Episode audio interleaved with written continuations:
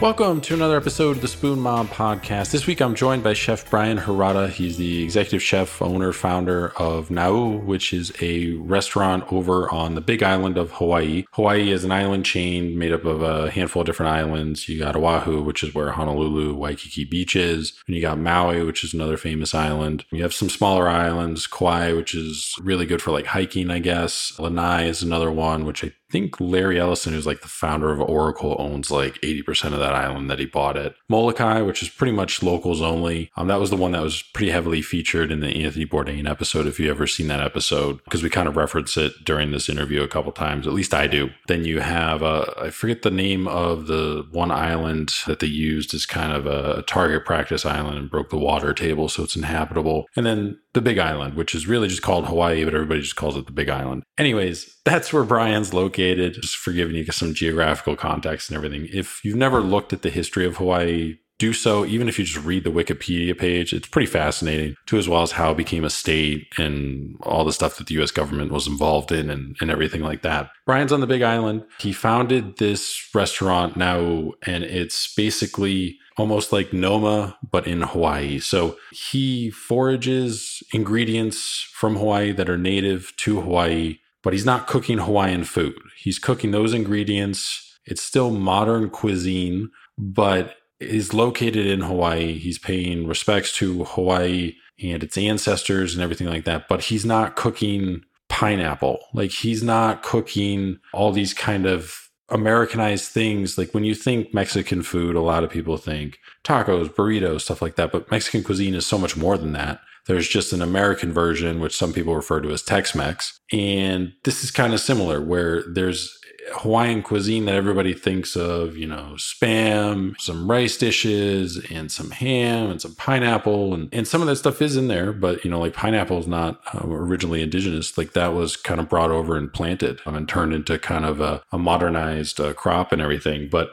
he's foraging ingredients that nobody else is using. He's going out into the rainforest and stuff, finding this stuff um, because he's native there. He's got a couple generations of family, so he knows the landscape and everything. And he's cooking tasting menus with it, and it's beautiful. And there's just nothing else that's going on like it, um, not just in the state of Hawaii, but really anywhere else in the world. There's a handful of restaurants that do this kind of thing this extensively uh, in the world. So it's pretty unique. And I was super excited when he agreed to come on. He's been nominated for a couple James Beard Awards. We seem to always have at least one Hawaii chef on a year. So first year was Taylor Ponte over at Kamado, and he was named, you know, best chef in Hawaii by, um, you know, I think it was Maui Magazine. They do these local awards for the state, kind of state awards and you know he was named chef of the year um, and he's been doing some dinners and stuff like that as kind of part of that honorary title and everything that he's been holding and, and held. Uh, and then we had chris uh, kajioka on from miro kaimuki he just uh, opened a new restaurant in hawaii not too long ago called Agaru. And then he also just opened a restaurant in Japan, which he kind of talked about on the episode that he was on. He was just getting into the early stages of planning that and figuring that out. And that is actually just recently opened. He was on last year, and now this year we have Brian. And, you know, Hawaii has some great chefs. It's a great food community. It's a great food place to go. I, I, think it gets overshadowed by California a lot. I don't think people think of Hawaii really much in the food sense. I think they think of it as, you know, the beach, the vacation, all that stuff. There is a food community there and they're doing some really interesting and really impressive stuff too as well. But you can find Brian and the restaurant on Instagram. So uh, Brian's Instagram handle is at Brian Hirata 808 and the Instagram handle for the restaurant is Na'au Hilo. So N A A U H I L O. All one word, no spaces, no apostrophes, or anything like that. You can follow both of those accounts on Instagram. Uh, you can make reservations if you're going to wind up out there and you want to go to one of his dinners at Whitehaven Farm. They're through Tock, um, so you can make a reservation there. They do them, you know, a couple times uh, a month. Um, they do kind of tasting menus there too as well. So um, it always kind of evolves and changes with the seasons and everything, but it's a really, really awesome concept, and I can't wait to give it a try. Hopefully, in like a year or so when we're back out there because we've never been to the Big Island. And um, Hawaii's just got some great restaurants just kind of scattered all over the place. So it's definitely worth a trip if you're a foodie and you've never been there or anything like that. Um, it's a pretty awesome experience. But uh, you can follow us on Instagram too as well at Spoon Mob. Check out our website, spoonmob.com different chef profiles, sommelier profiles, all that stuff on the website, photos um, too, as well, accompanying all the businesses and everything are attached in those profiles, along with links to the individual episodes. We also have a contact page, so writing questions, comments, feedback too, as well. Appreciate those that have been writing in. We've been getting a couple of weeks, so that's pretty awesome to see um, everybody kind of starting to, you know, be engaged with the podcast and send stuff in. So that's always awesome to get those, and we'll get back to you in a day or two as soon as we receive the message. And uh, make sure to follow, subscribe to the podcast, whatever platform that you're using. Just click the little check mark, uh, Spotify, Apple, whatever. If you do follow us on Stitcher, which is a pretty big podcasting platform, that is actually, I got notified, is going to be shutting down at the end of August. I think it's August 29th. So you're going to have to use a different platform for any podcast. They're completely doing away with the platform. It sounds like it's getting kind of folded into Pandora a little bit. So if you follow us on Stitcher, choose a different one. Google Podcasts is very similar. Um, I think they kind of use the same platform to piggyback off of on Apple Podcasts, Spotify, Amazon Music, a whole bunch of the Android apps. You can find us too as well. If you have a Samsung phone, the Samsung podcast player, we're on there too. So, and if for some reason you're looking around on a player and you can't find us for whatever reason through a link or you know even just searching spoon mob on the platform. Shoot us a message. Um, let us know what platform you're trying to find us on and we'll take a look see if there's you know some sort of technical issue or whatever get it resolved but everything should be kind of good to go now. Without any further delays here is my interview and conversation with Chef Brian Hirata of Na'au over in Hilo in the Big Island of Hawaii thanks again for agreeing to come on the podcast and take some time out of your day here. Like I mentioned, you know, we've had two other Hawaiian chefs on before Taylor Ponte of Kamado and then Chris Kajioka of Miro Kaimuki. So it seems like every year we wind up having somebody from Hawaii on, and it's one of our favorite places to visit. You know, I don't think we'll make it this year just because of our son being so young. I've known about kind of what you're doing for a little while, kind of stumbled upon, I think, initially your Instagram uh, through Taylor Ponte's Instagram. Yeah, just been following along, and it's an amazing thing that you're doing. And I want to get into Na'au and kind of how you developed that, what you got going on, where it's kind of going. But I always like to start at the beginning with everyone. How did you kind of first get involved with cooking? Because I mean, you're from Hawaii originally. Your family's been there, I think, for like four generations, right? First immigrated from Japan back in the 1890s, I read. How did you kind of first get involved with cooking and, and working in restaurants? The start of my career was actually really interesting. I think it happened in a way by accident because I was at the University of Hawaii. A bunch of my friends and I had this great idea to move off campus and rent a house for that fact, we were suddenly forced to cook for ourselves because we no longer would have access to the the dorm's cafeteria. Over a period of time, uh, I, I found myself actually doing majority of the cooking for us in the house, and I actually really enjoyed it. You know, I began calling my mom, asking her for recipes or asking her for cooking advice on how to make something, you know, and it could have been something as simple as like, Mom, how do you make pork chops? It kind of began that way. The following year, uh, what I did was I left the university and I enrolled at our uh, community college for culinary arts. You know, it, it was a two year program. I graduated from there and immediately went into the industry. I moved from the Big Island back to Oahu, where I was born and raised both my parents are actually born and raised on the Big Island, but I worked there for a couple years. I've I worked at the Marriott Hotel Group uh, in Waikiki. I, I've cooked at a couple restaurants on Oahu during that three or four years, I believe. I knew I wanted to move back to the Big Island. You know, I just love hunting and fishing as a hobby, and also it's a hobby that I grew up with my family doing. I just knew that the Big Island was the place to be had the opportunity to work at Four Seasons Hualalai Resort. Um, so in 1999, I made the move back, uh, moved in with a couple college buddies there on the Kona coast of the Big Island, and I worked at Hualalai Resort for I I think it was eight years, I believe. From that point, I had the opportunity to teach culinary at my old alma mater, I made another career decision to make that transition to education because it's something that I felt was important, but also something I was really interested in trying to do. and I ended up teaching for 12 years. I was a tenured assistant professor at the college. Uh, when I left the college, I was also the program coordinator. So I was in charge of the entire program, uh, overseeing the whole program, anyways, and um, while still teaching full time. And this project or this, you know, this kind of brainchild at that point, which became Na'au, um, was something that I really wanted to do. And I thought it was time to do it before I got too old to do it. To be honest, a lot of my colleagues in in the University of Hawaii's, you know, educational system thought I was kind of insane for leaving because I was tenured. Most people in my position would just stay at the college, have great benefits, and work there till retirement and have an amazing pension and all of those things that come along with, you know, that type of career. But this is something that really was pulling at me and something that I felt like we, we needed to do or I needed to do for myself. So at the end of the day or the end of my career, I can look back and, you know, be really proud of at least trying very hard to make some positive changes in our, our food culture in Hawaii and um, to help also preserve certain things that I, I feel like are in danger of becoming extinct here. So, did you ever work in restaurants like in high school or anything, or anybody from your family, or was it just strictly kind of like hunting and, and things of that nature that kind of pulled you into it?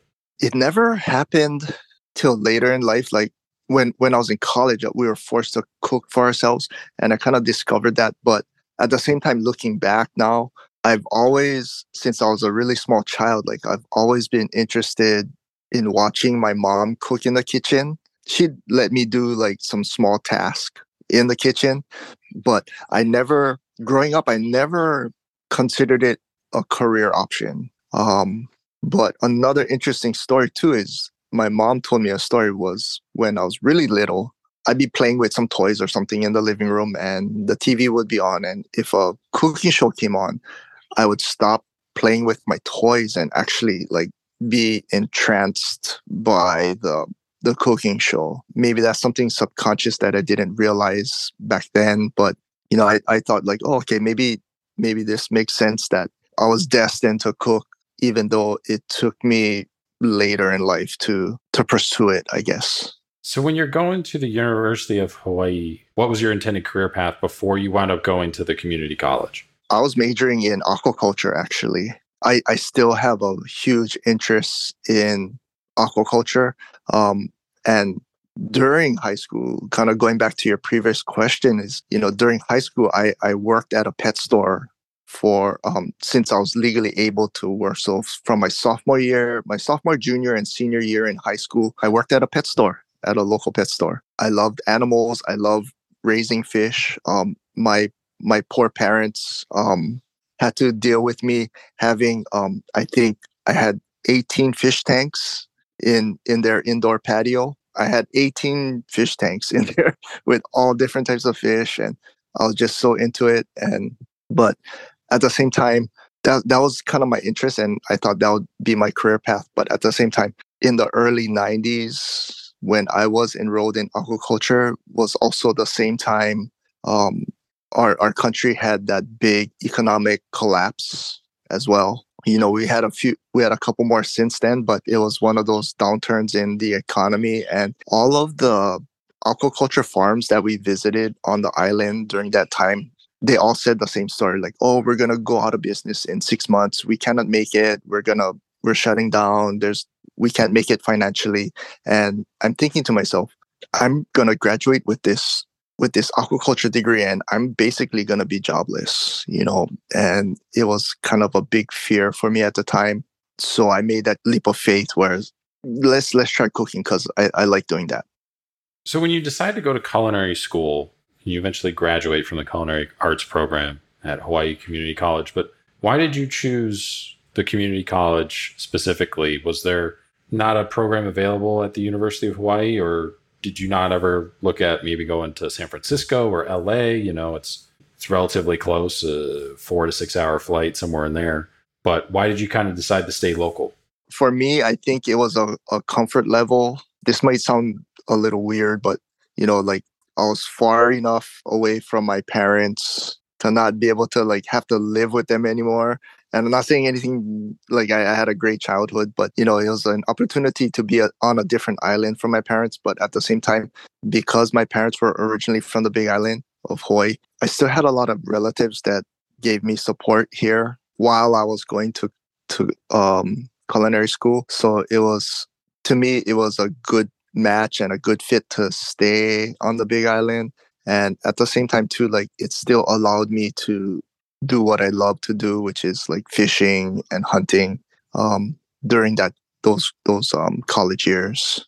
So after you graduate, like you mentioned, you kind of work at a few restaurants uh, around Hawaii, but eventually land at the Hualalai Grill at uh, the Four Seasons there, and that was a restaurant, you know, run by Alan Wong, who's one of kind of three or four really famous Hawaii chefs from kind of the early to late 90s, kind of that time frame. But how'd you kind of wind up there? Was that specifically you wanted to work there because of the Alan Wong Association, or did you just kind of apply to places and that was a place that wound up saying, yeah, you know, come on in? I I actually got hired by the resort when the resort was relatively young. Um, I believe the resort was open for less than a year when I got hired. So this was before Alan Wong was brought on board to, um, you know, have his restaurant on the resort. I was there for you know a period of years before he actually came on board. So it was it was purely by chance. I wasn't necessarily focusing on that particular resort. It was actually my best friend's wife who sent me a newspaper ad looking for a cook there, and I applied. Um, I had three separate interviews, so I actually had to fly over from Oahu to the Big Island for three separate interviews. I eventually got hired for this position, and from there, about oh, when was it? 2001, maybe 2002. Chef Alan was brought on board to um, actually, you know, create this restaurant. It was known as Hualalai Grill by Alan Wong. At that time, too, the resort itself was very popular in the sense that we were considered the number one spa resort for many years in that period, at the very least for the entire United States, for the entire North America region. There's also measurements made or comparisons made to other uh, spa resorts around the world, but we were um, for six out of the almost eight years that I was there, I, I believe we were considered the number one spa resort. So with with that came a lot of um, high expectations.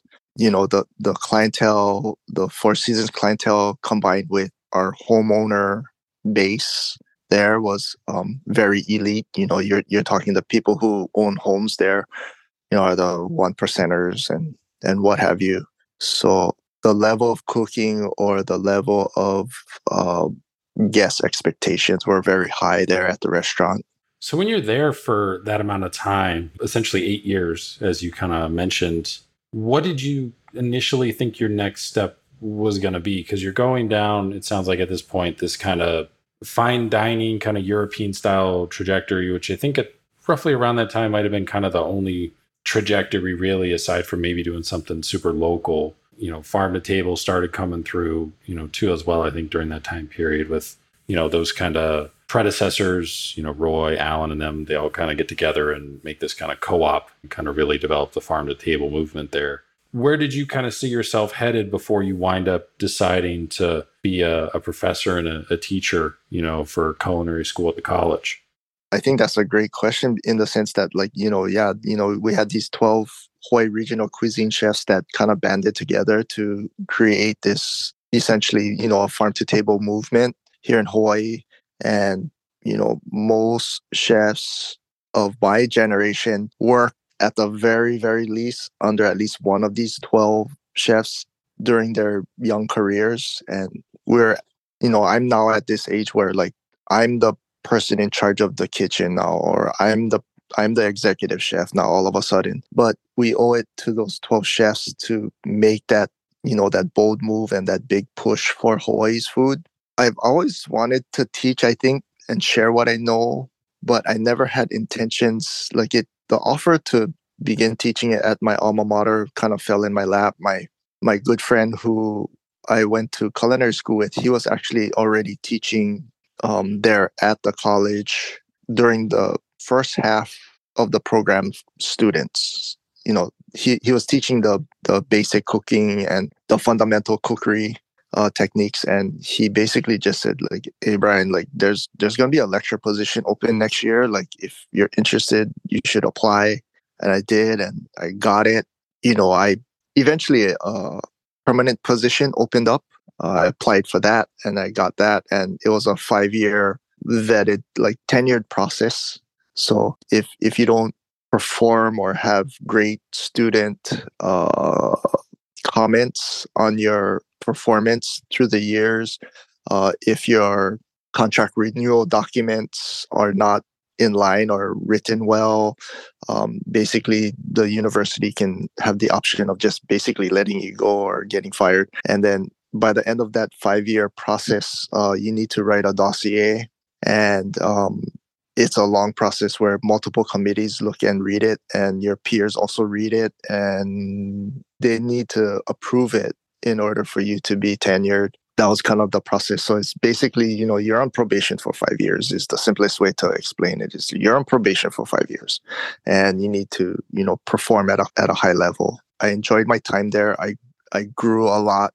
You know, maybe I didn't grow so much from a professional cooking standpoint, but I grew a lot in terms of um, how I matured, how I, you know, could, I guess, actually learn or teach myself how to teach. And now with this Na'au project, I'm taking those skills that I learned teaching my students in culinary school to teaching my cooks how to right now we you know we we forage uh, wild ingredients we prepare them we cook them we plate them we serve them. You know our, our staff gets to see the full entire food cycle of that one ingredient. And especially when we're using like endemic ingredients found only in hawaii or you know just native ingredients from hawaii i, I feel like i can teach or show them to the best of my ability the full entire cycle of that that, that food ingredient.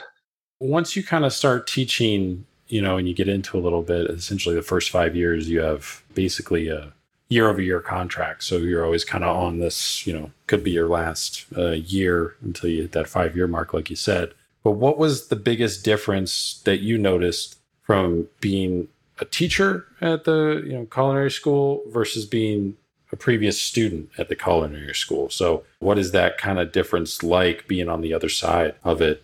Yeah, I mean, it was the first year or two when I began lecturing, running my labs, which were uh, working kitchens within the culinary school. I guess it was really interesting because I had to learn and change my mindset that the students in my class, when we're in the kitchen, I cannot view them like my professional cooks at Hualalai Resort. I cannot have that same level of professional expectations for them. So like I really had to rethink or re-teach my mind how to approach certain things or could be something as simple as like how I write a recipe. Like I need to be way more detailed. I need to have more visuals. I need to work the steps through more intimately so the students understand what is happening or what the process is. I also needed to be more conscious of how difficult the menu would be to execute and perform.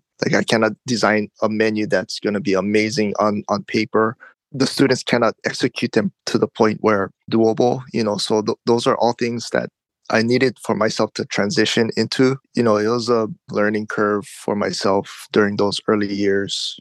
When you're making these these menus for the students, you know, in their labs, what is it looking to demonstrate kind of basic techniques or basic flavor profiles? Like, is that kind of what you're developing, or how do you kind of uh, approach that? It was a broad spectrum of topics. Our program, just like every other culinary program in the state, we all fall under the ACF, which is the American Culinary Federation. That is our governing body for culinary in Hawaii. The last time I did our accreditation renewal, I think it was 365 competencies that we needed to cover with our students. So they govern, they basically tell us what we should be teaching. They let us determine how we teach it and when we teach it, like which semester and which course we teach it in. But essentially, like we have 365 competencies in which we need to present and the students need to learn. And this these competencies are very broad. It was heavily European cookery based. Um, and it's also a big being honest, like I'm I'm I wasn't a big fan of a lot of their competencies because it wasn't a great representation of what and how we cook in Hawaii. And majority of our students are not going to move to the mainland to cook. They're going to stay here in Hawaii somewhere. And and to me, it wasn't a good and thoughtful, comprehensive list of competencies to be taught for students that will be cooking very differently in the profession here especially in terms of ingredient knowledge. That's my one gripe with the ACFs, you know, and I think there's a lot of professionals here even that still believe in it, and that's fine. I'm just not one of them that is a strong believer that you should only be focusing on European cooking and not even the Asian cookery in those competencies were like only a couple lines here and there like we got to teach spring rolls or we got to teach fried rice or something. When you look at global cuisine, about 75% of the global population is Asian in terms of food. Like if you're looking at, at the world, like there's so much people that live, say, in China or Southeast Asia, India. Those are huge populations. You talk about Indian food. India's cuisine is like one of the most ancient cuisines out there. So is China's. China's cuisine is like older than anyone else's. It's older than French cuisine. The ACF didn't, to me at least, give enough effort towards those styles of cookery in the competencies. As your kind of story goes, you know, you're you're teaching for a while, but you start to notice there's some knowledge gaps, you know, with the student. With the curriculum and you got to hit all these kind of knowledge points and everything, it's kind of set in stone on you, right? So you can't really change it, even though you see kind of these holes in what students aren't learning or things that you know you feel they should know, but you don't really have much of an option to teach those things, right? Right. Yeah. Exactly. You know, like my curriculum was essentially like dictated to me what I'm I'm teaching um, through this accrediting body. I've always strongly felt that like yeah, most of these things are very important. I'm not going to deny the fact that fundamental cookery is is very important even in today's modern cookery techniques. Like there's still you know you still need to know how to properly braise. You still need to know how to properly cook pasta. You know like these things are are fundamental but at the same time there was a big component missing that i felt our students weren't getting this Na'au project is kind of tackling that void in the food cookery or the you know the showcasing the ingredients here in Hawaii more accurately, uh, giving that more of the spotlight. I just felt like this was something important to do. Having both gone to and taught culinary school, looking back on that portion of your career and kind of what the world has evolved into now, do you still feel it has the same value and merit now compared to then? Would you recommend it to somebody who, you know, wanted to be a chef, was aspiring to be a chef and open their own restaurant one day? Do you think it still has value for somebody like that? I've seen and had cooks that have worked under me come from both sides of the coin. I've had young cooks uh, get hired at Hualalai Resort. I was part of the hiring process in the later parts of my career there. But I've also worked with uh, cooks that essentially after high school, you know, or during high school was that, you know, that really common career trajectory where like, oh, they started washing dishes in high school at a restaurant and kind of got sucked into this career or I don't know if sucked into is the right word, but you know, they they dishwash, then they got transitioned or promoted to prep cook in the back and you know, peeling potatoes and peeling carrots and whatnot to moving onto the line. Um, and I, I've seen both sides, and it depends on what I guess that individual would like as a end goal for their career or what what do they want out of it you know i the ones that started from dishwashers i think they tend to be a little bit more humble they know what it's like to wash dishes so the tendency is to they treat the dishwasher their dishwashers now really good because they know how difficult dishwashing can be or or is versus i've i've seen and worked with they're not used to, to working very hard. They're not used to, to standing up for 14 hours. The, they complain that the kitchen's too hot, you know, or, you know, whatever it is. Like there's, you know, and I'm not saying that every person that graduates from the CIA is, you know, garbage. It's just, you know, I think uh, amazingly high. It's amazingly high. My my cousin, she's she's the executive pastry chef at Aulani, which is, you know, on Oahu and she graduated from Hyde Park in New York. It took her almost 10 years to pay off her her student loan. It was like $90,000, I think she said, for her tuition. There's there's good and bad, I think on both sides. There's there's what I've seen from CIA graduates or cordon bleu students or that come to stage with us and stuff. They have a lot of knowledge.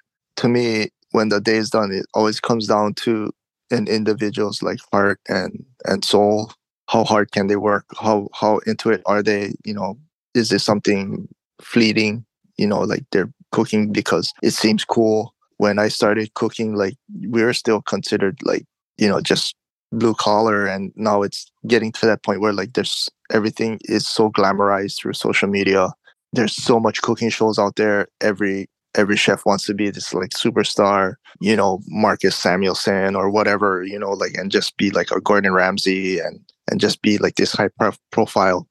What I think a lot of the younger generation doesn't realize is like you still gotta cook and you still gotta perform. It's still stressful. It's still a very fast paced industry. You still need to show up. You still need to be there. You you know mentally present and physically present you know like all of these things i mm-hmm. think a lot of people from the outside looking in don't realize and even for myself like the first 5 years in the professional industry like i struggled surviving it for me i was at the tail end of that really ugly part of the food industry where your chefs would swear down at you they'd verbally abuse you every day you got crazy work environments. You know, I'd look at my instant read thermometer on my sleeve, and during service, it always read 101 degrees. You know, so you're in 101 degree, surrounded by fire. You know, like my old executive chef, he would come out of the his office, scream, swear at me, and then go back in his office and slam the door. I was at the tail end of that. You know, it's a lot different now, I believe, in most restaurants. It's a lot more humane. I think the chefs, especially the chefs of my generation, have made that transition and turned the corner to, you know, treat their employees a lot better, treat their staff a lot more friendlier, provide better working environments. You know, all those things are making, I believe, positive changes. It's just when I graduated in 1996, it was still kind of the old style of I worked under that really old European guard style of the kitchen brigade system and get verbally abused, sworn at, you know, for not being fast enough, um, not being quick enough. I'm fucking up the line because I'm so slow and I'm fucking up the other cooks, you know, on the line during service because I'm so slow and I'm so brand new, you know, like all, all those things I've had to endure, you know, for the first five years. And it was really painful for me. I don't regret it. I think it was important for me to experience that and also to, I think I got a lot more resilient as a professional cook that way. I seen hell, you know, basically in the kitchen. What do you think now would be, you know, the biggest improvement needed for people to consider culinary school early in their careers? Is it just the financial cost of it or is it changing the curriculum? Like what do you think is kind of the main pressure point that, you know, needs to change for people to to actually consider it as a viable option? Everyone's decision is individualistic. Oh, that's a really great question. I I I don't I don't think there's one right way to do if they choose culinary school especially if you go to like like a, a CIA. From what I understand, their curriculum is so intense. So like I have a couple buddies, uh, chef buddies of mine. They've graduated from the CIA as well. But what they did before they transitioned to the CIA was that they made sure that they graduated from our local community college culinary before they enrolled into the CIA because the program is so intensive and so technical. You cannot just come in to that program and not know how to make a, a soft boiled egg, or you cannot go in there not knowing how to make a risotto. You're gonna get eaten alive, is what from what I understand is if you're gonna take that high end culinary school route, you should really go to your community college, get your associate's degree in culinary before you enroll into like a CIA bachelor program. If not, you're probably not going to make it and you're going to get eaten alive. That would be my kind of one recommendation. At the same time, too, like if that's not an option financially, I, I think I turned out okay without going an elite college um, for culinary. Uh, you know, I've, I've been blessed to be a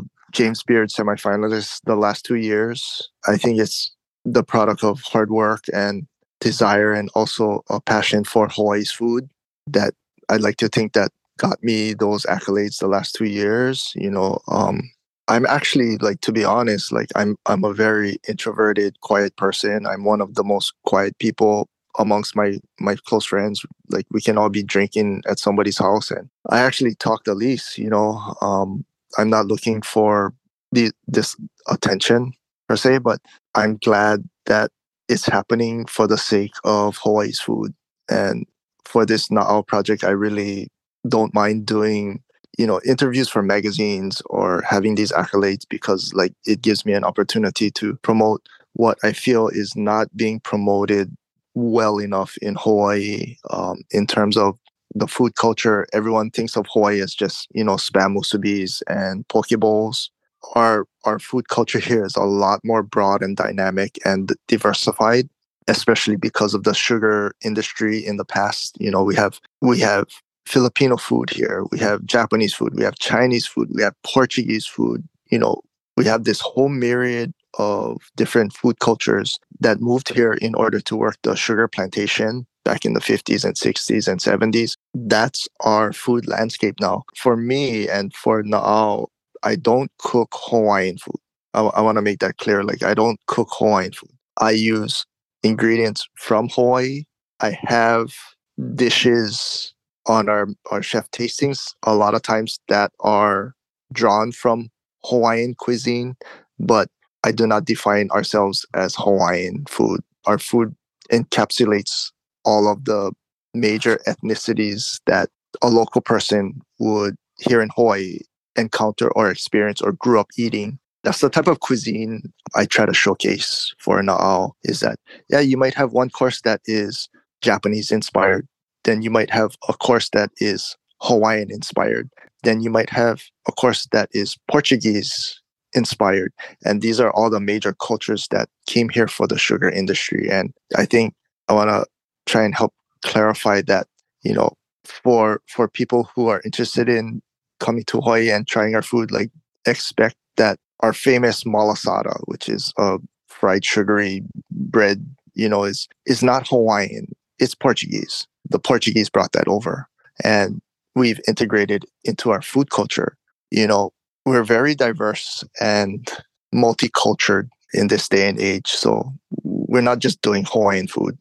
I want to get into that because, you know, you open now October 2019 is kind of when you officially launch it. And the way I understand it is kind of your mission is to preserve native cooking traditions and highlight native ingredients, plants, sea life. And I think that gets misconstrued as because you're located in Hawaii, that it's Hawaiian cuisine and Hawaiian food that you're making, where really it's using things that are native to Hawaii ingredients wise, but still cooking food that you find in all these different cultures because all these different places touch the island at some point. Is that a fair definition, I guess?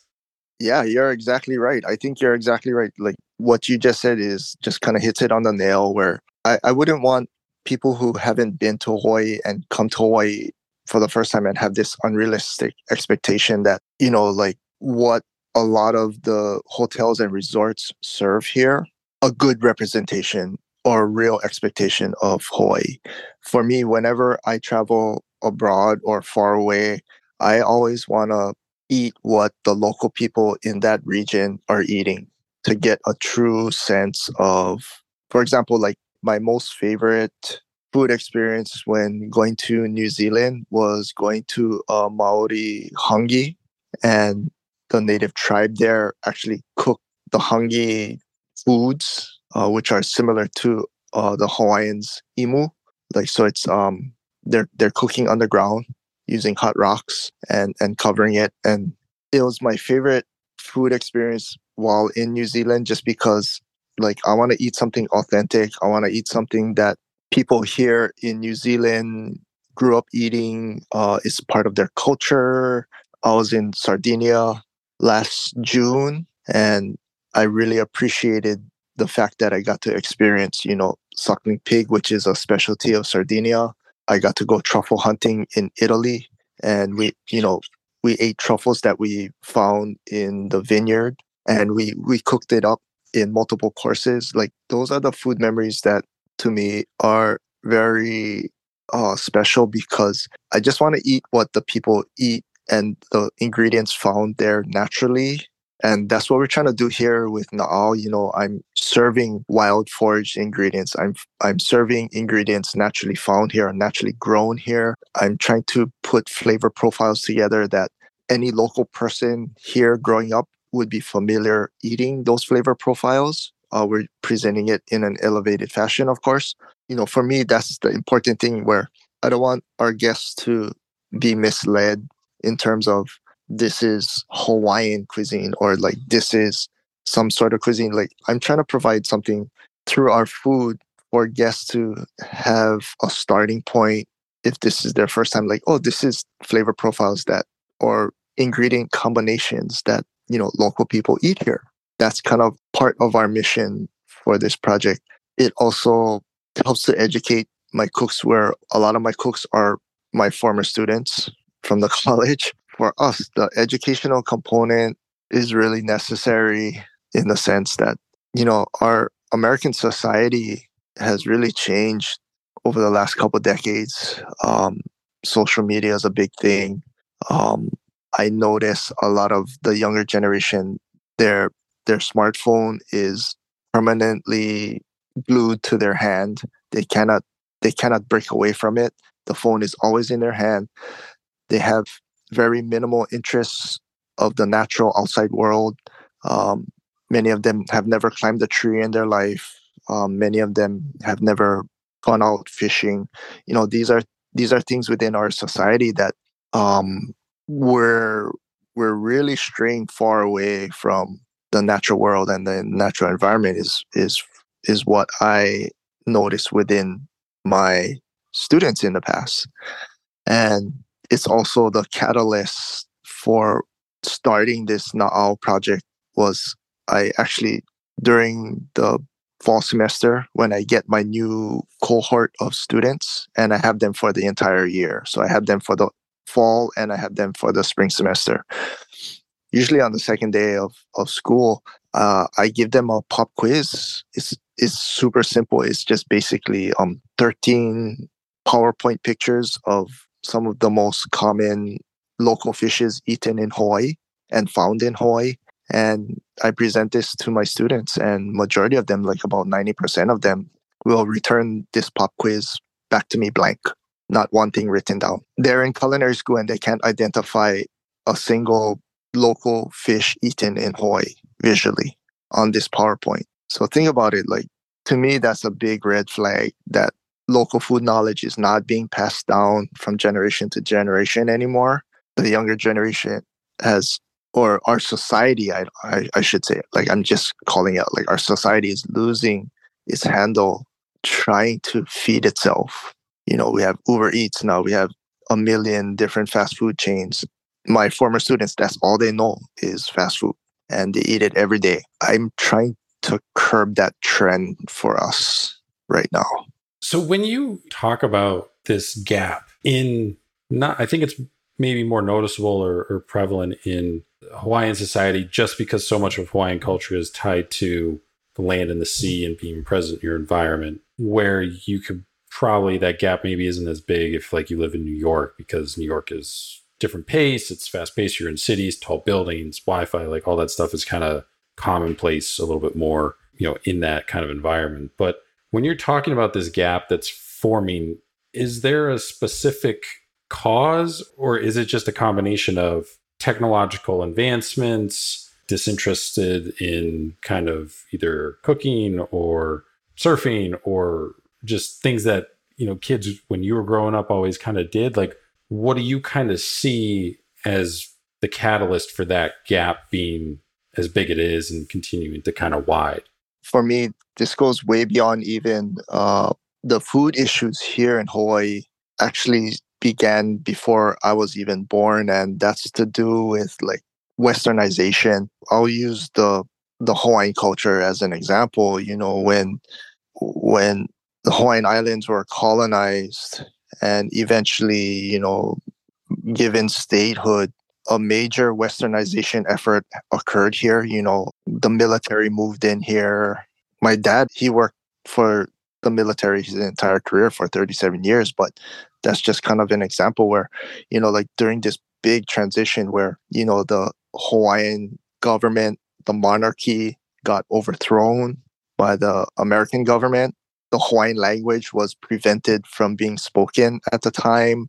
Thing cultural practices like the hula was banned uh, during this overthrow and this transition, and a lot of food knowledge, a lot of culture, a lot of the language was lost. You've seen this westernization with other cultures in America. So, like, you know, a prime example is the Native Americans. You know, they lost all their land. They got they got relocated to other areas in the nation that were less desirable because the Western expansion wanted their prime lands for whatever reasons. You've seen the loss of culture through the Inuit community, through Westernization. They're now trying to regain their food culture.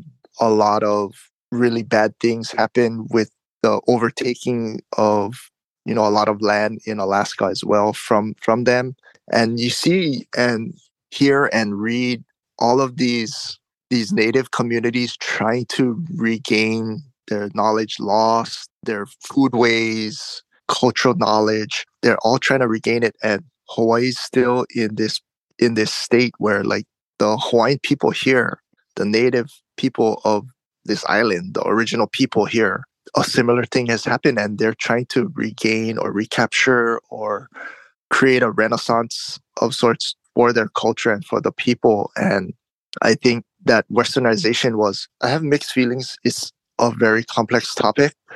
We, you know, ho- when I say we, I mean Hawaii as a state in America. You know, I think we're fortunate in the sense that we were overthrown, and this might create a lot of slack. Well, I mean, a lot of flack with what I'm about to say, but you know, I think we're we're fortunate in the sense that we got overthrown by a country that wasn't communist if that makes sense if if you were to look at that time in history you got to be insane to not think that japan or china or any of the the communist countries at that time in history wasn't licking their chops and looking at this bunch of islands in the middle of the pacific ocean and looking at it as a very strategic military point but at the same time i don't agree with how America overthrew the Hawaiian Islands as well. So, you know, there's it's a complex issue. I I really try not to talk about it. It's an important topic for people to understand that like the overthrow of the Hawaiian government here wasn't the right thing to do or how they did it wasn't. And at the same time, can you imagine if China took this place over right now? Like no, what you're what you're saying makes perfect sense. It, essentially, the method that it was done was not obviously the the right one. The American government has a, a pretty well documented history about uh, overthrowing existing leaders uh, in uh, different fashions.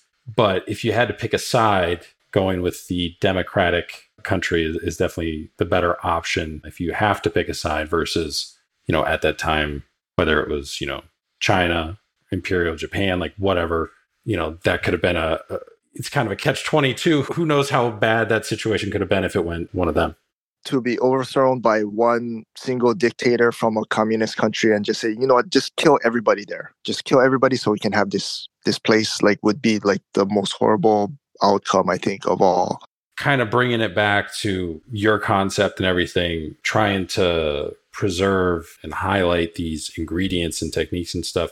When you're building, you know, your menus because you do a lot of foraging. So do you focus on certain ingredients that you're looking for, or do you let the ingredients that you find when you're foraging kind of dictate how you build out, you know, that month's menu? Or how do you kind of approach, you know, constructing your dinner menus?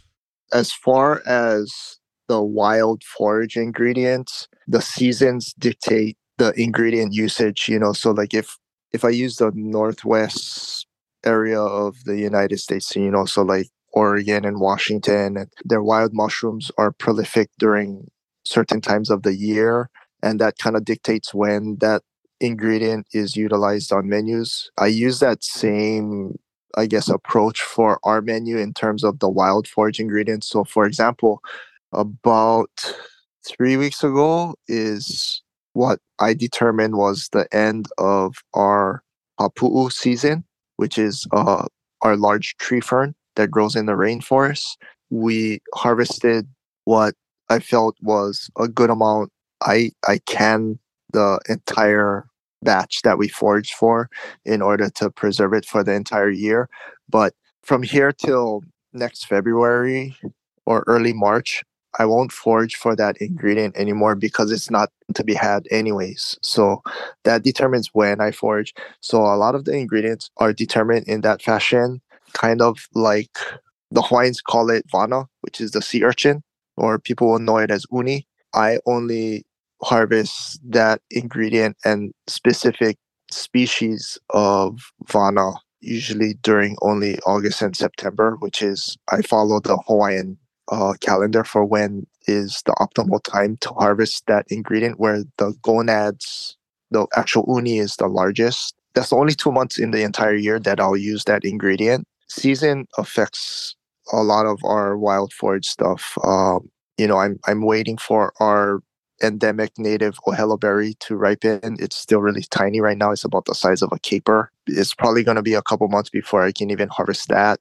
I'm looking at another endemic uh, native berry that we utilize on our menus. Um, the flowers are just coming out right now, so we're looking at probably May or early June for uh, harvest of that other native berry. You know, these are just some examples of some of the things we use seasonally, hyper local, endemic.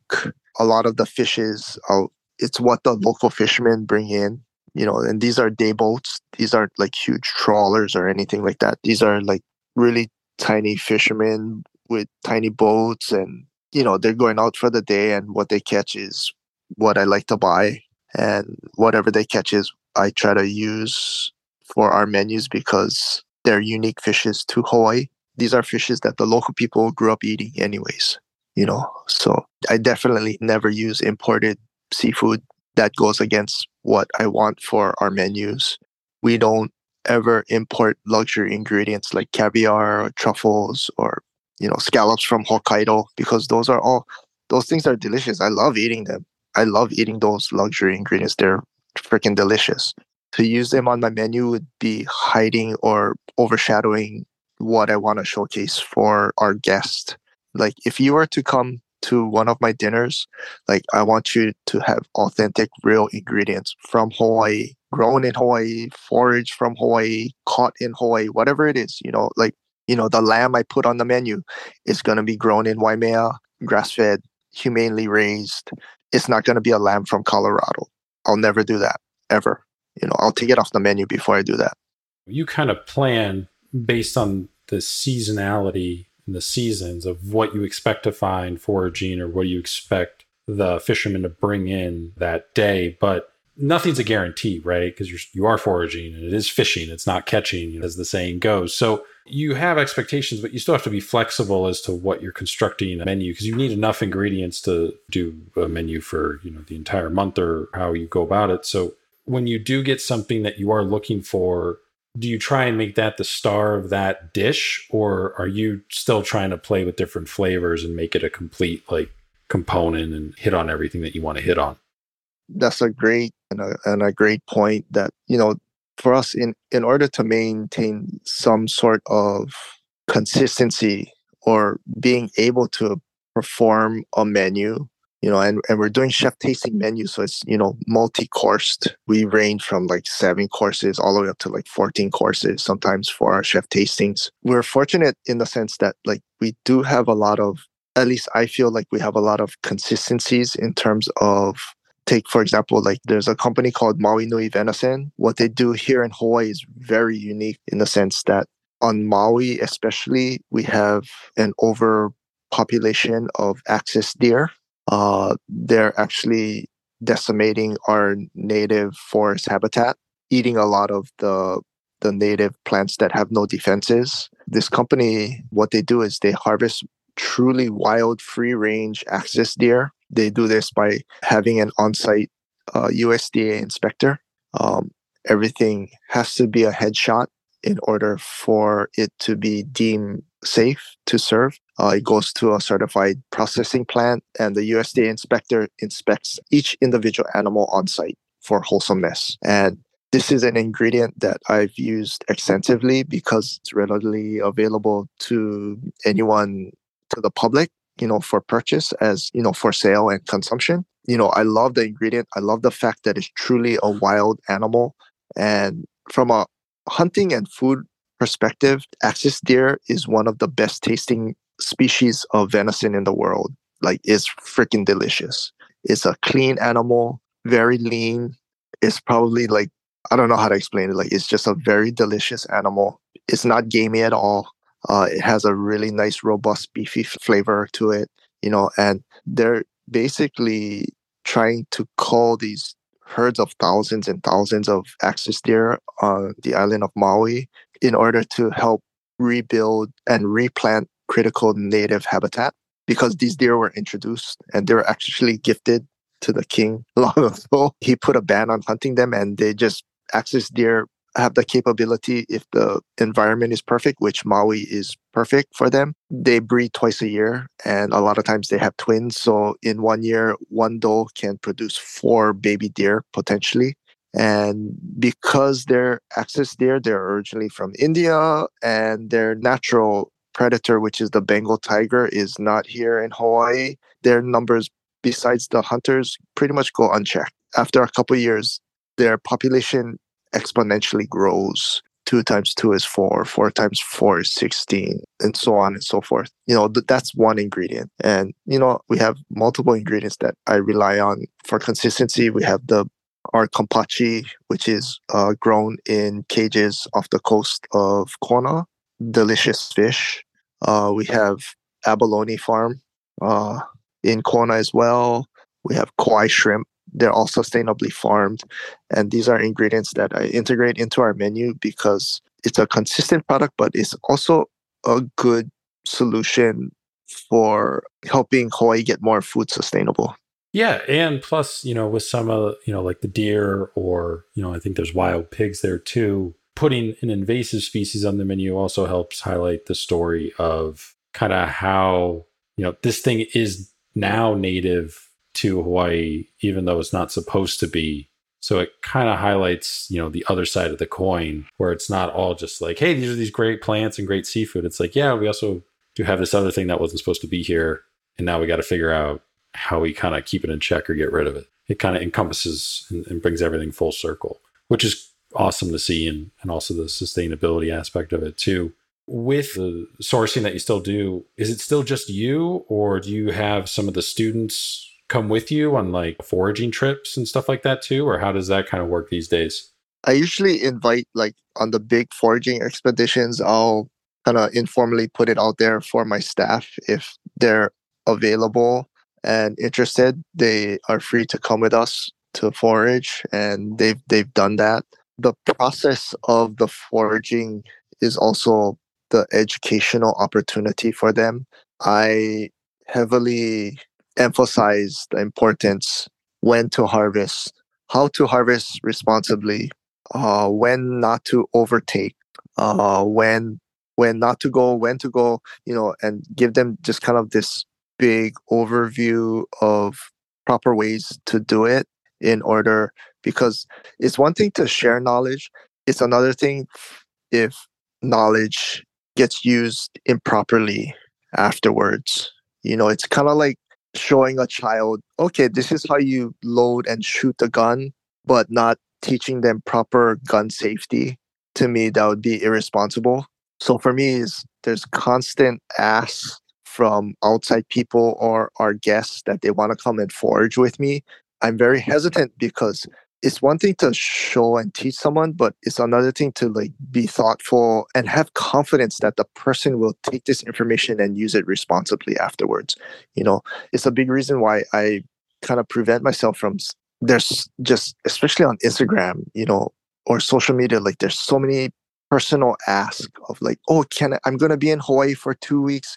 Can i come and forage with you? And i'd love to but there's only so much I can teach you and be responsible with that information without you not being a staff member and being committed to this project. So I don't, you know, I always decline because it's it's not the right way to do it. Like I said, like we're going back to the gun safety thing. Is like you're never gonna show a kid like to be like, oh, this is how you load the handgun and this is how you shoot it, you know, and not teach gun safety at the same time. It's also very different for somebody to forage while they're on vacation versus if you're foraging and you live there year round. I couldn't exactly pinpoint what that is, but there's just a different respect level, I guess maybe is what it is, where if it's your continuous environment versus some place that you're visiting for a week or two, you know, it doesn't matter how good of a person you are or anything like that. You're not going to be as conscious or probably as careful if it's not essentially your backyard. That'd be my my belief, anyways, off that. Yeah, there. I mean, and kind of going back to like the the native species that we forage and and kind of the schedule or how often or when I harvest. There's a couple ingredients. There's a few ingredients that we present within a super small window. There could be something like I'll, I'll give you an example. Is there's uh a nocturnal sea snail that I will harvest in one particular area once a year at the most, at the very most. I will harvest from this area. I grew up harvesting from this particular area uh, growing up as a child, but I will not go back to that same area ever again till next year. You know, those really, really, I don't want to use the word rare, like they're just ingredients that are very limited in its resource and I do my part by not over exploiting or over harvesting in any fashion of that one particular ingredient um, in order for it to procreate. So, in you know, I think for a lot of people, it's it's a hard thing to understand. Where it's like you don't take until it's all gone. You need to be conscious that you take what you need with the idea that you need to leave enough behind so that the next generation will have it as well. You pretty much do all the pop ups now, I think, at either Whitehaven Farm or Anna Ranch Heritage Center. what is it about those two locations that made you want to partner with them and, and kind of those be the place where you wind up doing the, the dinners? Yeah, so currently, um, primarily focusing on Whitehaven in Pepeekeo on the east side of the Big Island. You know, they have for one thing, they have a gorgeous certified kitchen. It's a beautiful, brand new certified kitchen. But also, I like uh, the owner's beliefs in their main focus there is producing uh, freeze dried uh, local fruits for sale. The owner has been really gracious and friendly with us. The dining area is gorgeous. It overlooks the ocean relatively easily accessible, but yet once you're there, you feel very, from a guest standpoint, you feel very secluded. It's not in a metropolis in a big city or anything. Like the dining room is literally just overlooking the Pacific Ocean, you know, outdoor seating.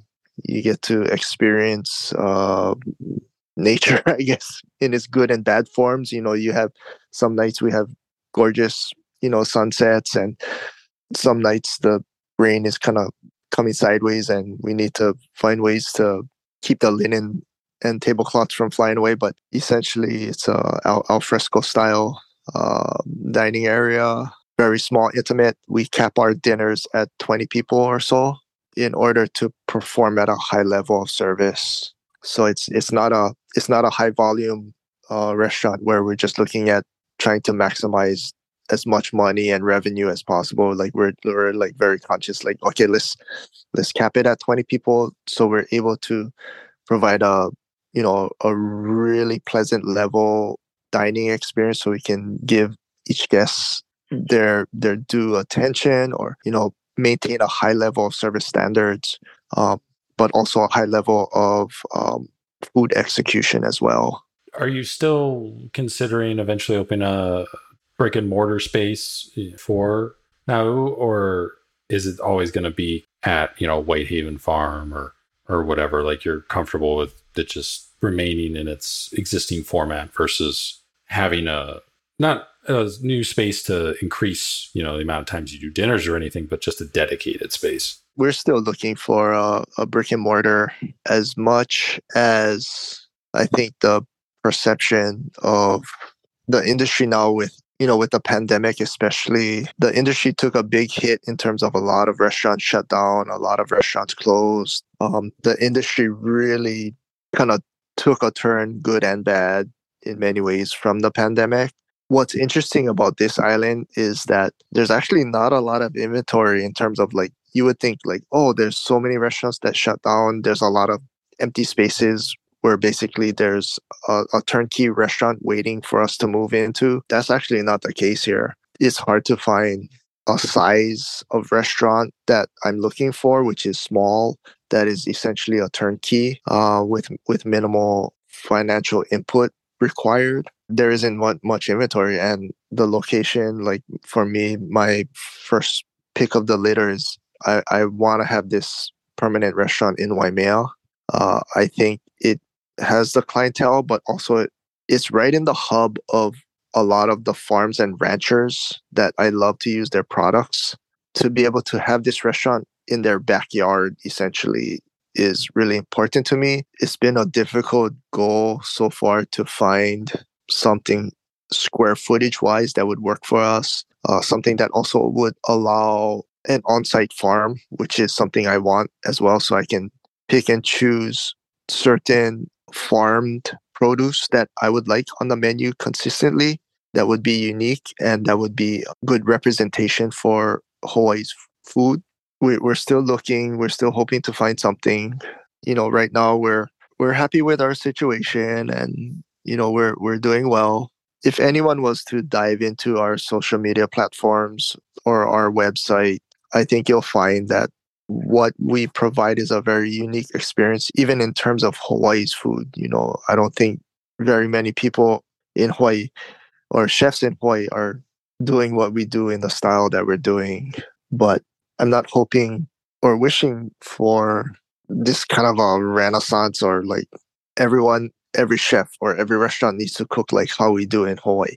I'm not I'm not even looking at at it that way. Like I just want to be able to provide our guests with an authentic experience. I want our guests to leave with a better understanding of Hawaii's food culture. I want our staff to eventually, you know, when they do leave our project, to pursue the rest of their careers, like to take something important or something relevant to Hawaii's food culture. Hopefully, they take away some food knowledge that's unique to Hawaii. Those are all the things that I want to create for this project. You know, like I'm not going to live forever. I don't want to take all this knowledge of our ingredients and unique food culture. I don't want to take it to the grave with me. So I'm, I'm teaching my my younger cooks you know i'm basically vomiting all this information to them and hopefully they absorb some of it and and pretty much like trying to pass the torch onto them in terms of food knowledge and food cookery they can choose how they want to use that information in the future and i hope i teach them well enough that they they take this information and use it responsibly use it in a respectful way while also promoting what is great about hawaii know, you know, and and our food culture. That's kind of my big hopes for the future and hesitate calling it a restaurant. I don't want to call it a restaurant. I think it's more than a restaurant. So the simplest way, I just call it a project.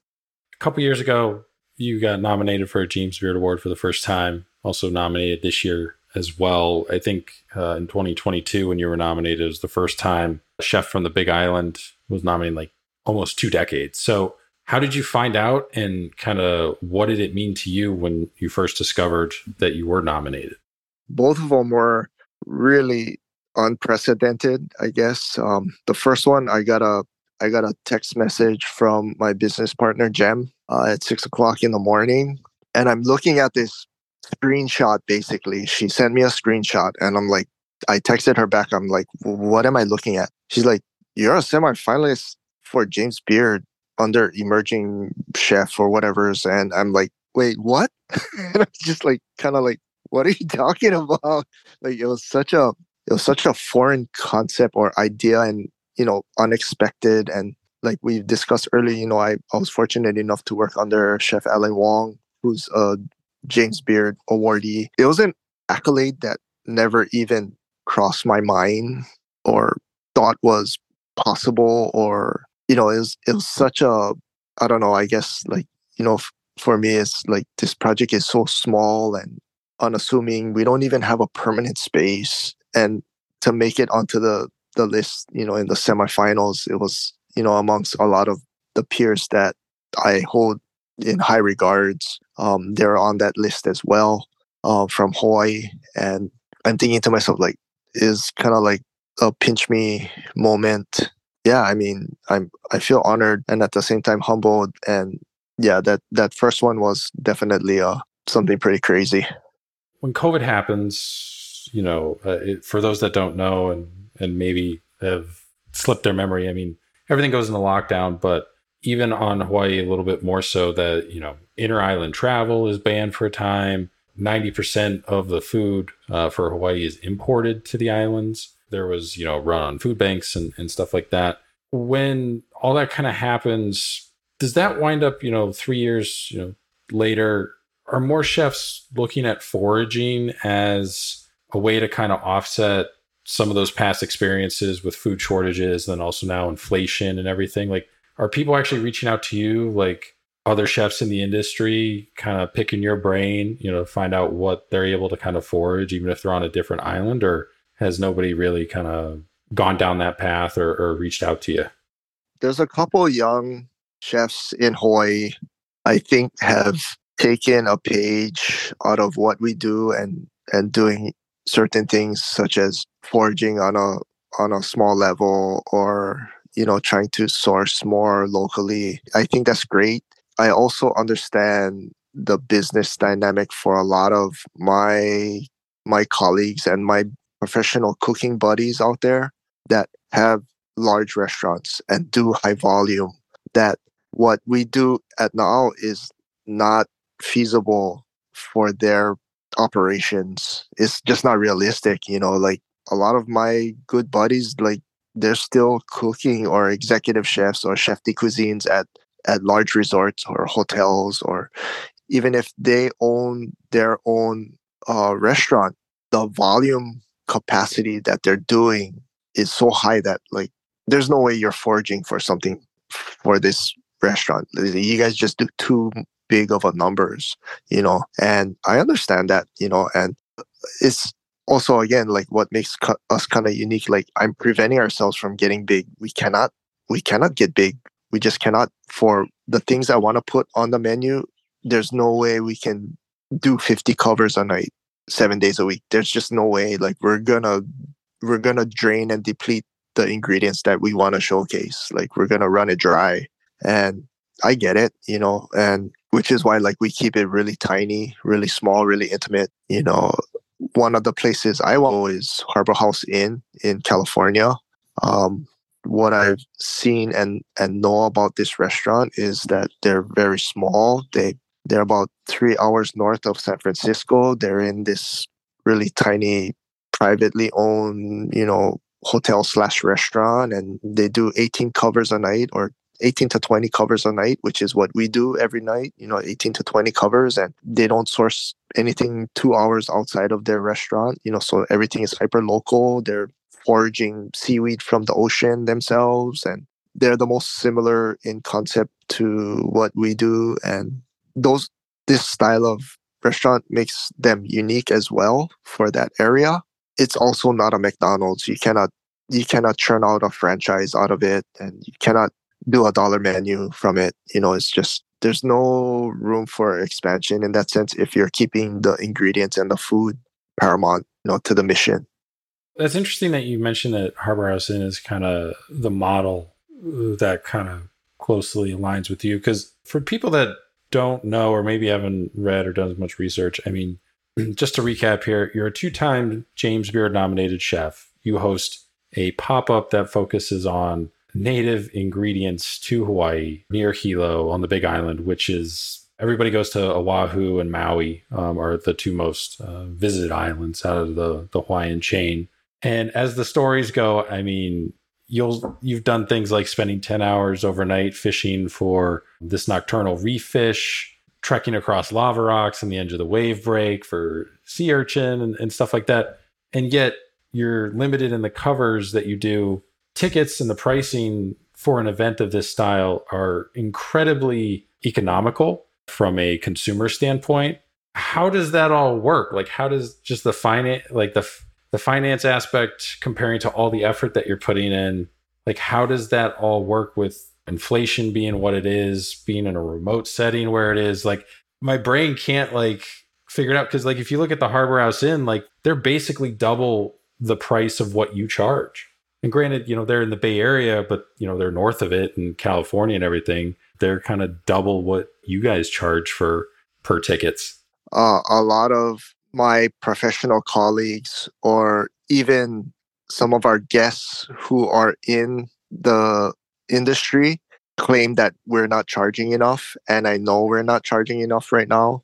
At the same time i i feel like we're still trying to grow our our fan base yeah the amount of hours it takes me on a normal week to forage or source the ingredients is not economical in any sense of the fashion of that that word. You know, it's it's not cost effective. You know, it takes a lot of time, it takes a lot of effort, it takes a lot of driving, it takes a lot of resources, it takes certain things are dangerous, kind of like picking the sea urchin on a rough day is really dangerous and I cut my legs up and what what have you.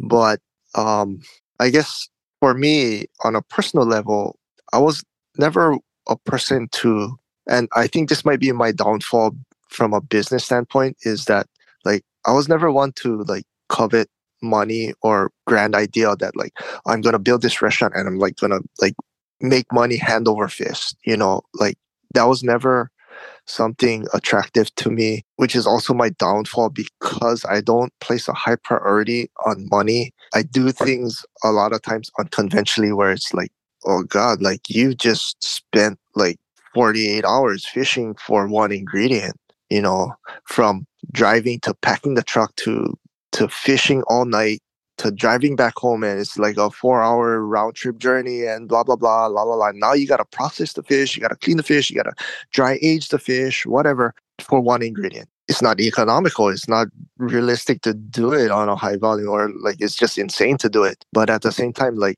when i put it on the plate like i can feel proud personally and I know in my heart too, like a lot of things that I do put on the plate and present to a guest, they're not going to find it anywhere else in Hawaii. They're not going to find it anywhere else. We're going to give them something really unique and special. On the website, there's like a 11 like signature dishes. Is one of those your favorite or one that you're most proud of? Yeah, they're all meaningful in different ways. You know, I think one of our most popular ones from a guest standpoint is the Ohelo berry cheesecake, which is an homage to my mom and my auntie. I cook it differently than they do, but the soul of that dish or that dessert is still there. And it's basically, for me, anyways, it's a vehicle to showcase the Ohelo berry, which is, you know, an endemic berry found only in Hawaii and nowhere else in the world But on top of that, what makes it even more rare, it's not found on every island. It's only found on Maui and the Big Island. So it's found on two islands in the middle of the Pacific Ocean and nowhere else in the entire world. And I think that's part of what makes that dish special. And on a personal level, I use my mom and my auntie's concept of this uh, dessert to to elevate or showcase it, you know, in, in our own way. So I asked this question to both uh, Taylor and Chris when they were on. So you know, I'm an Anthony Bourdain fan, and you know, he has a, a famous episode there in Hawaii, and kind of the whole subtext is what makes someone or something Hawaiian. Your fourth generation, your parents or great grandparents came over in like 1890 from Japan, but I mean, you're born and raised in Hawaii. So to me, that means you're Hawaiian, but there might be some that say, well, you weren't, your family lineage isn't continuously here, so you're not Hawaiian. But how do you see it? Is it about ethnicity, heritage? Does it matter? First of all, like I have like huge respect for Taylor and, and Chris Kajioka. You know, they're I I think they're colleagues of mine that I look up to. But to answer that second part of the question, you know, like Hawaii for someone like me who's fourth generation born in Hawaii, like yeah, my my great grandfather was born here in 1895. He was one of the first Japanese immigrants, and he was proud of this. That was allowed to go to quote unquote an American school. He went to an American school. He was very proud that he he learned English. Our family's line has been here in Hawaii for a long time, but it also says that my family was very poor because we came here so long ago from Japan. That means we were super poor. Like they were just trying to like dig out a better life for their their children. So they moved here for, you know, in prospects of a better life. If you were to look at my immediate family's dynamic, my first cousins on both sides of the family, my mom's side and my dad's side, my first cousins are all quarter Hawaiian. You know, you need to put that into context. Like a quarter Hawaiian is a ton of Hawaiian bloodline in today's age where really tiny ethnic groups, you know, to find someone who is 50% or quarter percent Native American is kind of like finding a unicorn. It's just the fact that the world is a, a smaller place now. A lot of different ethnic groups are have are marrying and having multi-ethnic children and and this is kind of going sideways on on this issue but like as a human society like i don't understand the the fighting amongst different ethnic groups because if you if you keep going or the human race keeps going in this direction everyone is going to be of mixed ethnicity eventually there will be no such thing as Japanese or Chinese or English or whatever. You know, like the world's tiny now. You know, everyone marries a different ethnic group, or many people do, or whatever. Hawaii's like that. You know, Hawaii's always been known as the melting pot, where we have a lot of uh, different ethnic groups here. And for me, I'm just by chance pure Japanese, but that's not a true reflection of my immediate family because all my first cousins are quarter Hawaiian, you know. so it's the dynamic or the type of family environment that I grew up in. I guess I, I can say it's dominantly Japanese in in essence, but ultimately for the big picture of my family dynamic, I think it's very local. It's not Hawaiian but it's local is the best way I can describe it. It's a very difficult thing to describe. I think it's just something interesting to think about in the sense that when you made the comparison to Native Americans earlier, in order to have somebody who's 100% uh, whatever um, ethnicity, that also kind of means that their core family never left that area too, as well. So kind of goes against human nature in a way from, you know, the hunter gatherer and, and traveling and, and going to different parts and spreading population and all that stuff. So it's just, it's just kind of an interesting dynamic to kind of think about when you get the chance to. So anything else on the horizon for you professionally? You know, obviously you have the project, you know, that's ongoing, different menus kind of every month, but anything else that you're working on? No, like this is my my sole focus. Um, I still we're trying to make bigger efforts to uh, expose our staff to um, more local farms and ranches here. So we we've started to kind of ramp up some farm and ranch visitations on the island just to kind of expand on the educational side for our staff and also for my own personal kind of professional development you know and keep myself updated with some of the cool things the farmers and ranchers are doing and working on or you know are they raising a new type of pork breed or experimenting with a new pork breed? Or you know is this farmer that i've used for a couple decades are they growing something new or experimenting with something new in the dirt? Those things are are still important to stay updated and that's kind of our focus um, lately while at the same time still leaning on our realtor to keep giving us potential sites that might be available or just kind of putting out feelers with with my cooking buddies if they see or hear of anything that might be a potential fit for us. So we can we can you know move into a, a, permanent space or a more permanent space you know those those are kind of our focuses right now and the the menu development is always something that for me is never ending it'll always happen i know it's time to quit when i stop being interested in the menu development side and experimenting with the ingredients and trying to push the whole Hawaii's uh, food cuisine kind of forward and such forward. You know, like that's always something that interests me. So, and why I want to cook anyway. So, so this next question comes from the previous guest on the podcast, Master Sommelier Vinny Morrow, who's over at Press Restaurant in the kind of wine country area, Napa Valley. He left behind a question for you. What is the biggest interpersonal challenge you've had coming up through your career that you've faced?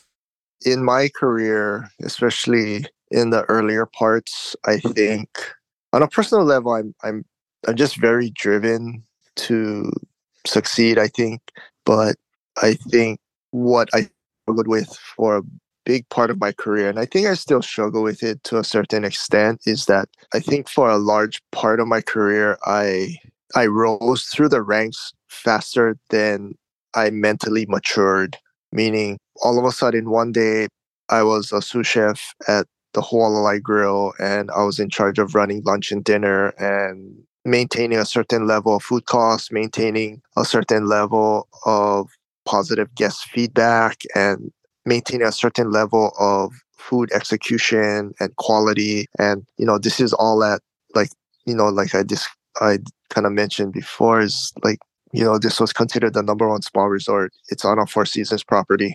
There's a certain level of ex- expectations. And uh, when I became in charge of running the kitchen of this restaurant, I could cook every station daytime and nighttime and everything. Like the cooking part wasn't the problem, but the problem for me was that I wasn't mentally mature enough to to manage the cooks properly or or manage the staff properly. You know, I was just a young kid that could cook, and you know, there was a lot of instances and meltdowns and swearing, and the the company actually made me go to anger management because I had a huge incident with a server during service. It was horrible.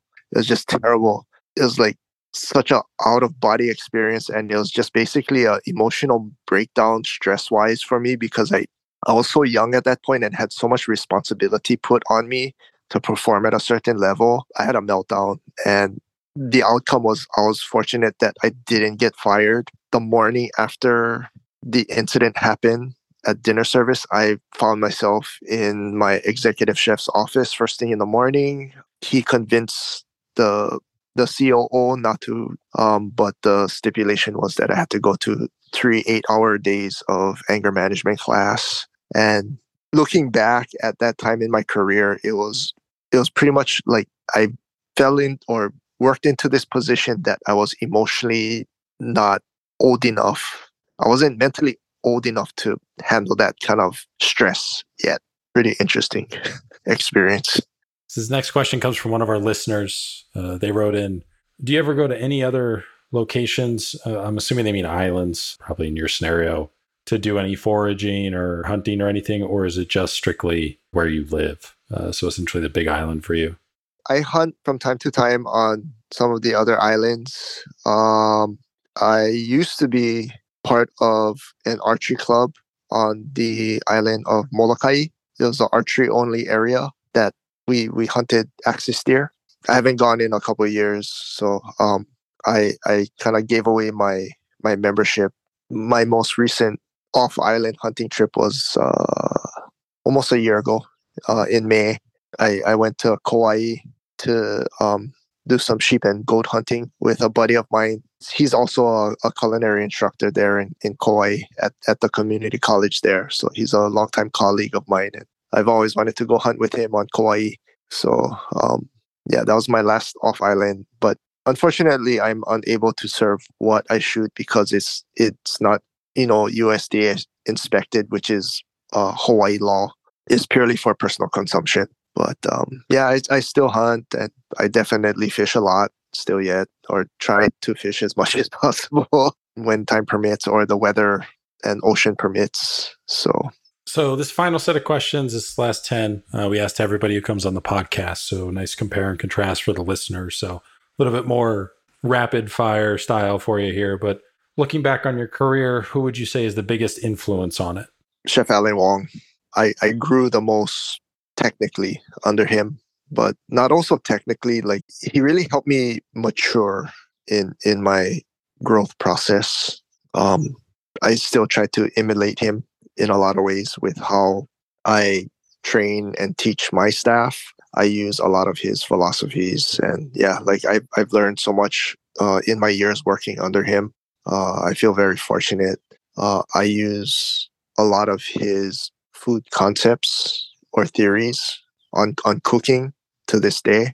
I think they're really grounded in solid fundamentals that cannot be denied. So he's always been my biggest influence on a professional side. What's one kitchen item that's not a knife that you can't live without? I love my dehydrator. Um, I find it's a good way to concentrate flavors on certain ingredients, especially a lot of the wild ingredients like the wild forage limu, which is you know what we call seaweed here.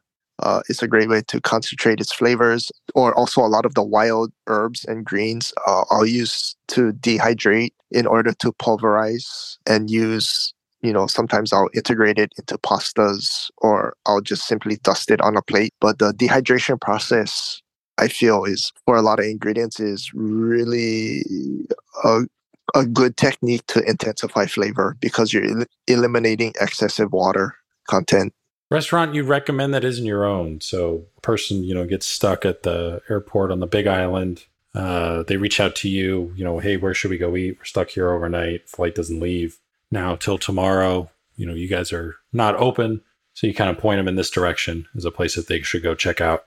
Definitely, my my favorite restaurant in in Hilo is uh, Moon and Turtle. Chef Mark Pomaski and uh, his wife Sony own this small restaurant he's super talented. He's also a James Beard semifinalist. Super talented. I have the utmost respect for him, and their food is amazing. Their food is amazing. It's delicious. Bucket list travel destination and bucket list restaurant. So, place you have not visited yet, but you still want to travel to, and also a restaurant you have not dined at yet, but you still want to visit and eat at one day. I've always wanted to go to Spain. Haven't been to Spain yet. I just think their food culture seems to be like super amazing in terms of maintaining food traditions, uh, holding ingredients in high regard and respect for the ingredients there.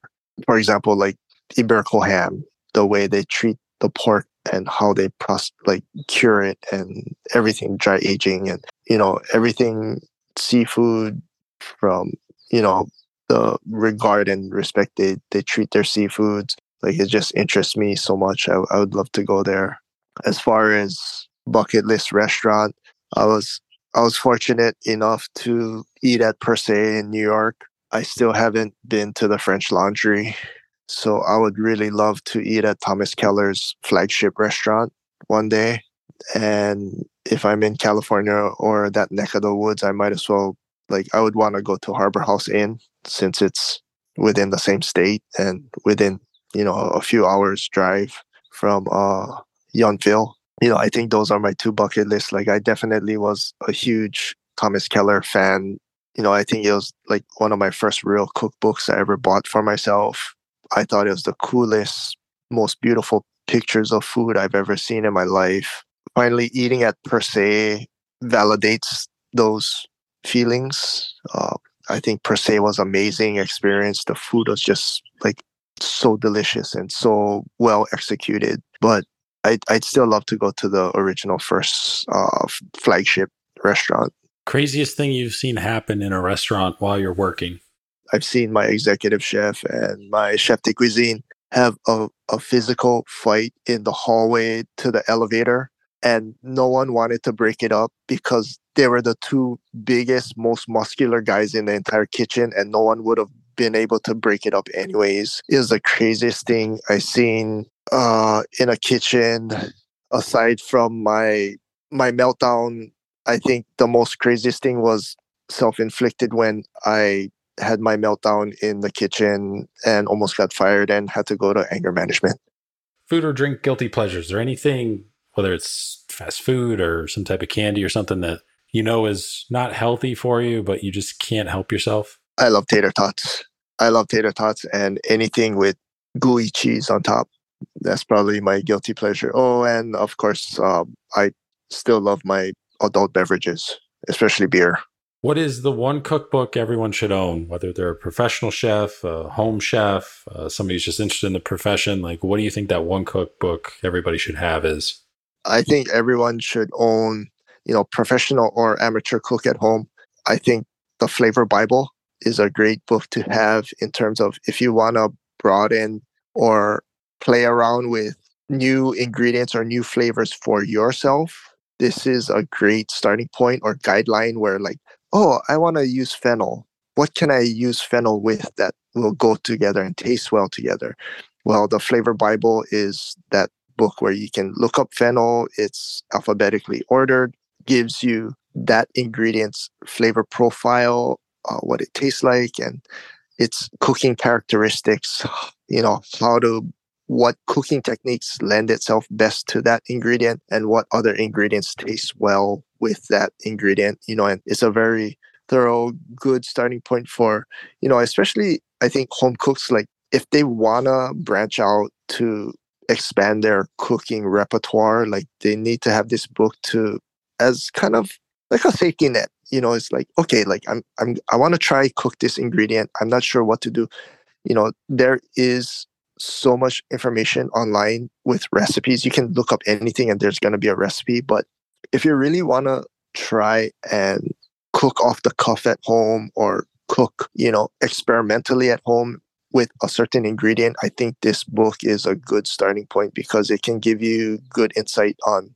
on where to start and what kind of other ing- supporting ingredients can be used, you know, in combination with that ingredient. So that'd be my choice favorite dish thing you ever cooked created kind of looking back on your career you can point to this as almost like your aha moment like you knew you could be a, a professional chef one day after you made this if i had to choose one aha like dish or whatever's would be like it's a signature canapé that we still serve really often is um it's uh local free range chicken livers that i i pair with burnt and uh, turn it into basically a custard similar to like creme brulee almost. After turning it into a custard, it's whipped and then piped onto, you know, into a canapé form and then paired with, you know, some kind of tart local berry. It took me almost two years to kind of like really be happy with the recipe that I created.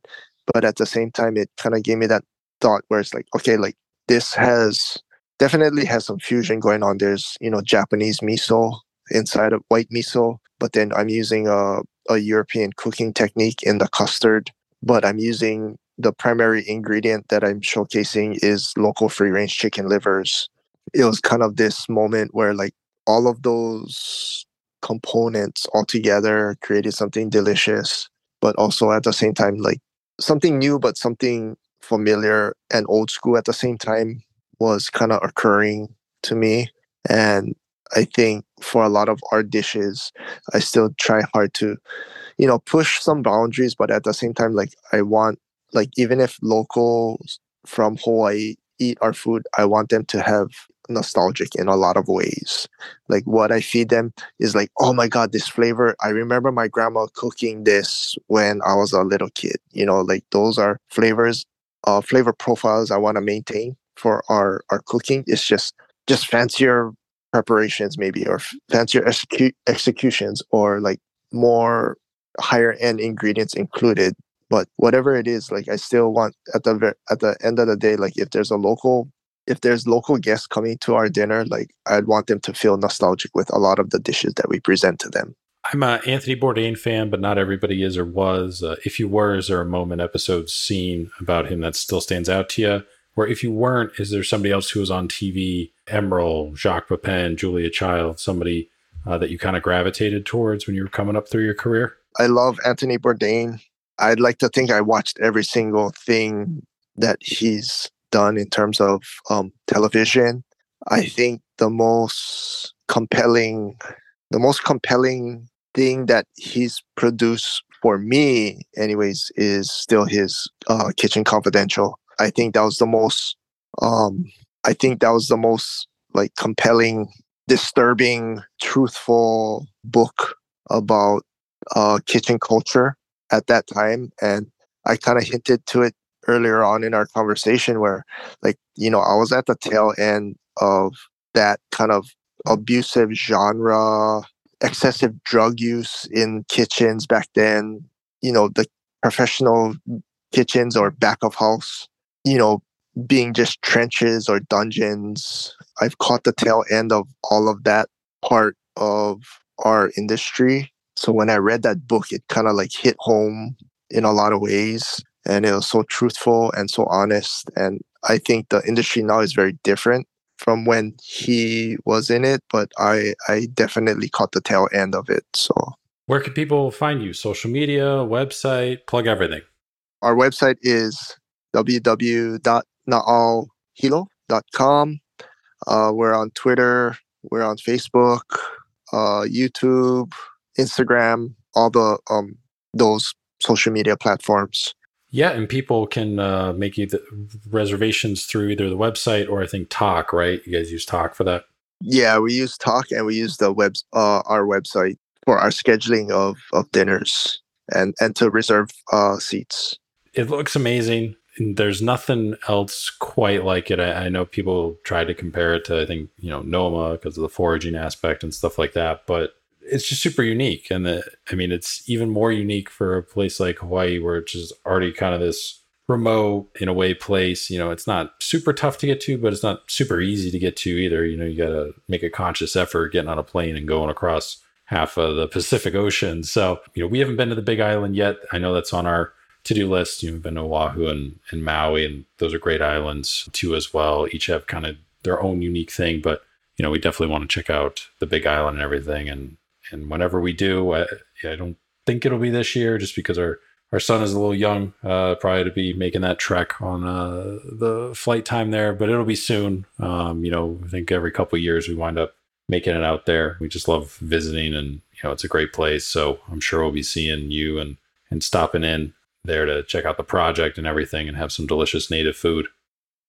We'd love to have you, definitely, and especially people who enjoy natural environments, you know, and the outdoors. The Big Island is the most biodiverse of all of them. You know, you have upper dryland forests, you have wetland rainforests, you have Mesozoic grass, whatever, and you have like, you know, deserts and you have lava fields and you have tundra, you know, high elevation tundra. You know, it's very biodiverse, which is also why we have such a diverse amount of ingredients that we like to showcase here as well. So from that standpoint, it's it's an amazing island. I think it's it's the most exciting island and the most beautiful of all the islands. So yeah, we can't wait to visit for sure. Stay in touch. If you need anything from us, let us know. We always want to support everybody who comes on the podcast as much as we can. But otherwise, hopefully, we'll be seeing you uh, soon in like a, a year or so, you know, because that'll uh, be about the appropriate time for us to take another trek out there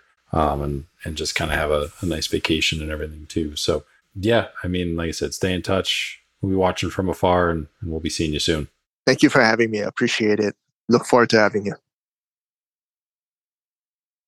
A big thanks again to Brian for coming on the podcast, taking some time out of his day to chat about his career and Hawaii and everything that has gone into Na'au and where he kind of wants it to go and everything. So, and also a big thanks again to his restaurant partner, Jem, for helping kind of coordinate and, and set some of this up too as well. So, want to give her a shout out. You can again find him, follow him on Instagram at Brian Hirata 808 and then also Na'au Hilo are the two accounts that you can find him at. Reservations on Tock uh, too as well for whenever they're doing the chef tasting menus too. If you're in the area, you know, even Hawaii, get a flight over the Big Island, or if you're going to the Big Island too as well, try and coordinate that with one of the chef's menus, um, and that way you can go to dinner and just have an awesome experience and try something super original if you're into that sort of thing. But if you're listening to this podcast, I would assume that you kind of are. You could follow us on Instagram too as well at Spoon Mob. Check us out on our website spoonmob.com. All the different stuff on all our guests and everything is up there. We keep it running list and up to date too as well for any new stuff that comes out uh, until that guest returns or whatever. And uh, also make sure to follow, subscribe to the podcast as well, whatever platform um, that you prefer to use. Most are Apple and Spotify, but we're on all the others. Again, as a reminder, Stitcher, if you use that, the entire platform, not just for us, but for any podcast, is ceasing to exist on August 29th. So you're going to want to find a new podcast player uh, in the meantime. Um, otherwise, you're going to lose access to all your podcasts that you're following and have to just kind of figure it out on the fly when that happens. So a heads up there if you use that. Otherwise, that is it for this week. So we'll have another new episode next week.